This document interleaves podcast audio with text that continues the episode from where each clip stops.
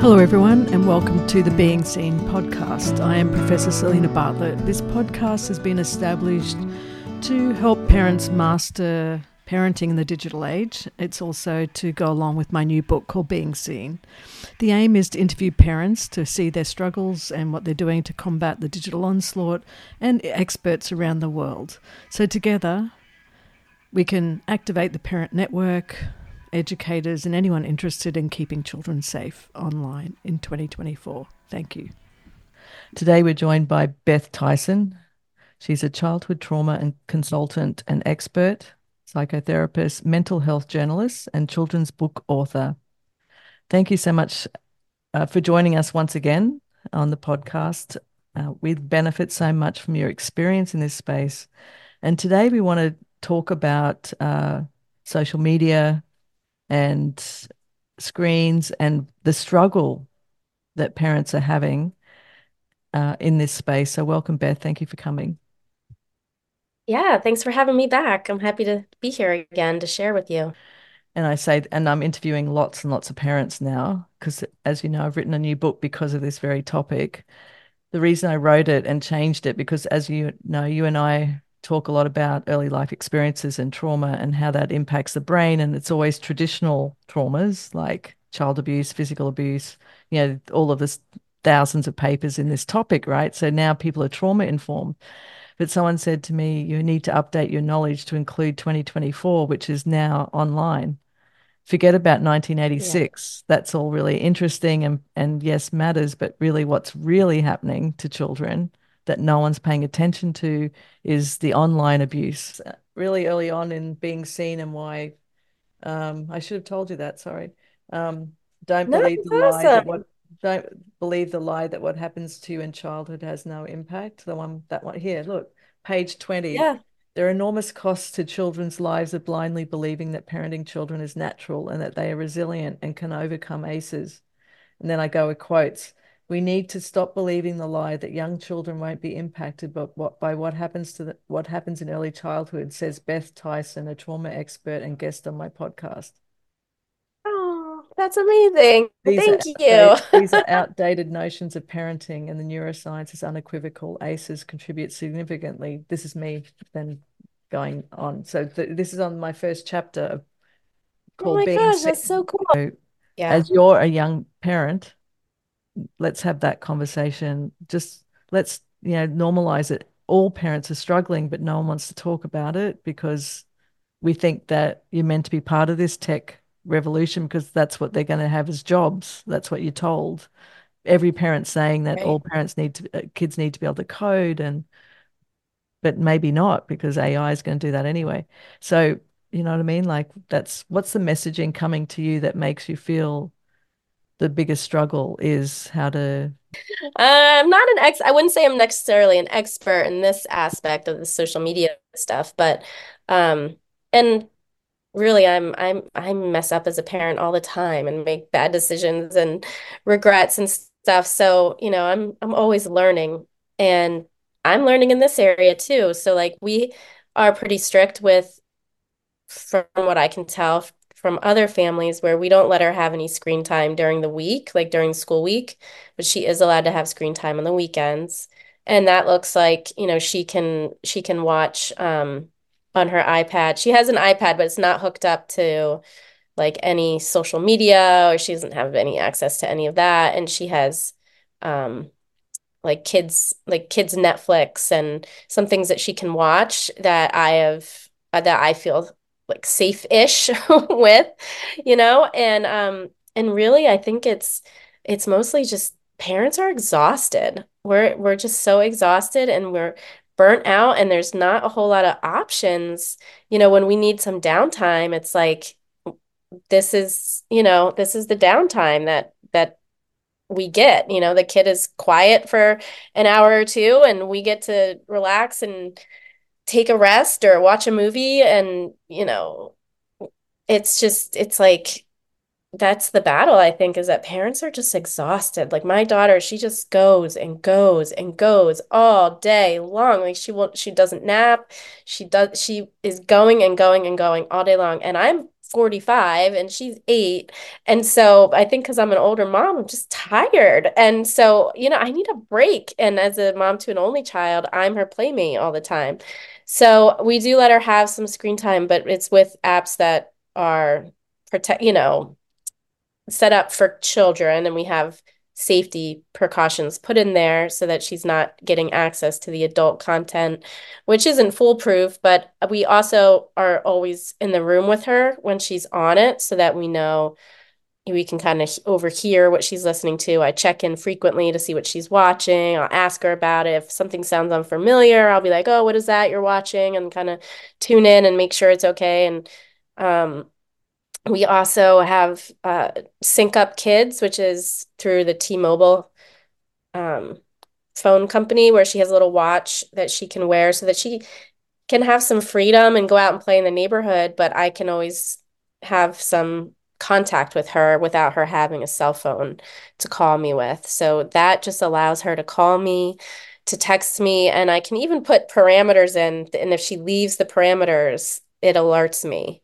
So, um, so that's, you know, just a safety in a suburban neighborhood that's helpful. She, you know, if one of the kids says, "Oh, hey, let's go over here," and and she follows them, you know, what if I go to then pick her up thinking she's one place and then she's not there? I can I would be alerted if she left like our neighborhood, let's say. Um, so in the one way it affords her more freedom because I think I would be afraid to let her go out and do that if I didn't have some way to be in touch with her. Um, and I want her to have freedom. Kids need to have that sense of freedom because that teaches them they need to learn how to, you know, navigate without their parents by their side every second. And as scary as that is, um, you know, they have to have those experiences too. When we're constantly trying to bubble wrap them and protect them, then they're also learning that the world is a scary place and that they're not safe. And that, yeah, and it's, it's, a horrible. lot. It shouldn't be on the families all the time. And they shouldn't have these, yeah. they should, there should be just a blanket statement that phones are unsafe in the home right now until tech companies do something, but that's really not going to happen. So the only education piece that matters right now is to know that this is going on for the families and the parents. So at least the awareness is there. Like smoking, you wouldn't imagine giving your cigarette a five year old a cigarette right now. Right. But once upon a time, everyone was smoking in the house. Right, right. So true. So I see so this. True. We're in the same category of the public health issue around the phones in the home, and but we're just not. We're at the beginning stages of like a you know anti-smoking campaign set up. Like you can't even imagine everyone in your home smoking around all your babies now, can you? No, not a chance. Not a chance. Yeah, I mean it's it really it really is uh, such such a toxic um, part of our everyday life that we take for granted, I think, or we we ignore, or we're just addicted to ourselves, and and it's just so hard. It's just so hard to battle it. Really, I mean, it's coming at you as a parent from every angle. Um, you know, it's I have an eight year old daughter who's loves loves loves loves her screen time. You know, and it's it's just tough. It's a constant constant battle to make sure that she's safe and that she's um you know, not using it too much, you know, but using it, you know, somewhat because it's just part, it is somewhat part of their culture, right? As who they are. Um, yeah. So, so basically, there is no safe place for children online right now. And, right. and there's a whole section of parents battling this through trying to get going backwards, like getting flip phones, uh, devices where children can only text and phone, so they don't have access to all this information. Uh, their brains aren't ready for it, as you know, because they're young brains, so they can't handle the information that's coming at them through the phone in prep. Mm, so it's become so normalized in our society that we've all become we all think that's safe for kids too. So so that's why I wrote this book book to be honest and why I'm really wanting to promote the awareness. Through without awareness we can't change anything. So i feel like um on the one hand, we want like I want to make sure she's safe, and on the other hand, I mean, there's there's this it's such a part of life. So we we that's not our fault. Yeah. that we've normalized it, right? That's what yeah. I'm saying. The problem is so bad because it's so normalized. Like smoking was, everyone right. smoked. In 1980, everyone smoked. And the advertising right. told us it was safe and cool, and we felt really cool and safe doing it. We can do from a relational standpoint is yes. is you know be aware of how to build those healthy early attachments with our children so that if things do come up later down the road that they feel that they can come to you and talk to you and tell you that something's off with someone they met or mom what do you think about this text I got? Is this weird? You know if you have an open line and you have a trusting relationship that started early in life then you can continue building that trust with your child and that attachment um, so that hopefully if they do come across something that's unusual you know they would bring it up to you. That's that's the hope right? I mean we don't know you know we know yeah, kids so aren't going to tell us everything. Yeah that's really important absolutely important. Right. that's the long game. But for pe- people that don't have that right now the short game is and this is what uh, right. strategies that i know that since people learnt about this they they go home they unplug everything mm-hmm. immediately and start again. They have family tech plans where this where everyone sits around dinner table and writes out a plan for the, every person in the house that everyone agrees to, and the children get to participate. So that's what a big one is a family tech plan, and that's working really well. And you should see the consequences of the, how the kids are and the family are after that, where they're eating together again, but they also have a place where the phones and every device is being charged in one spot in the house, and they have tech free Tuesdays. Um, they literally just nail it immediately, just under this assumption that everyone's not safe. Mm. So they start yeah. there. Everyone now is not safe in 2024. We do that. Yeah, this we all have that inside us when we hear things we don't want to hear. And we and so we immediately mm-hmm. always go to that's not my child. I do all of these things to protect yep i do. i mean that's my first response. I'm like no no it's not happening to my kid. You know you, you, it's just too painful. Yeah and so, you have to get past that. You have To, yeah but you, you did. and and this happens every time i have one-to-one with people. Immediate response then they think then they process it and then they come out the other side saying oh yeah that makes so much sense. I must think my I must think that's unsafe. And therefore, now what I'll do is this. So I have parents that go home immediately and unplug just for a night mm-hmm. to rebuild yeah. the strategy of looking for the holes in the system. And then through that unplugging, just mm-hmm. for one night, they go, Oh my God, I had no idea about blah, blah, blah, blah, blah. Never thought about it. And then they start to build back in safety strategies. So it's not about mm-hmm. you're bad or anything.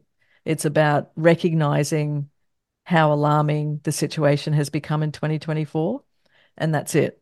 And it's just it's like how do we wake up the system is how i'm looking at it. And i don't think it's a blame on parents at all. I think parents should not have to be dealing no. with it i listened to a podcast a few months ago maybe two months ago and it was on this topic of keeping our kids safe online and i was inspired afterwards to send out like an like an awareness text to my closest group of girlfriends and um I forget exactly what I said, but I was so nervous to send it because I didn't want to send like I didn't want to sound like a Debbie Downer. I didn't want to send sound like a fear monger. And, yeah, you know, I didn't want to. Like, I didn't want to ruin anyone's day. You know, know, with this negative I know information. But I was like, I just felt such a duty to say something because that's how that's how we can protect our children is when we're talking about it, being more aware of it. So um, even not even with like online abuse, but even you know in person abuse.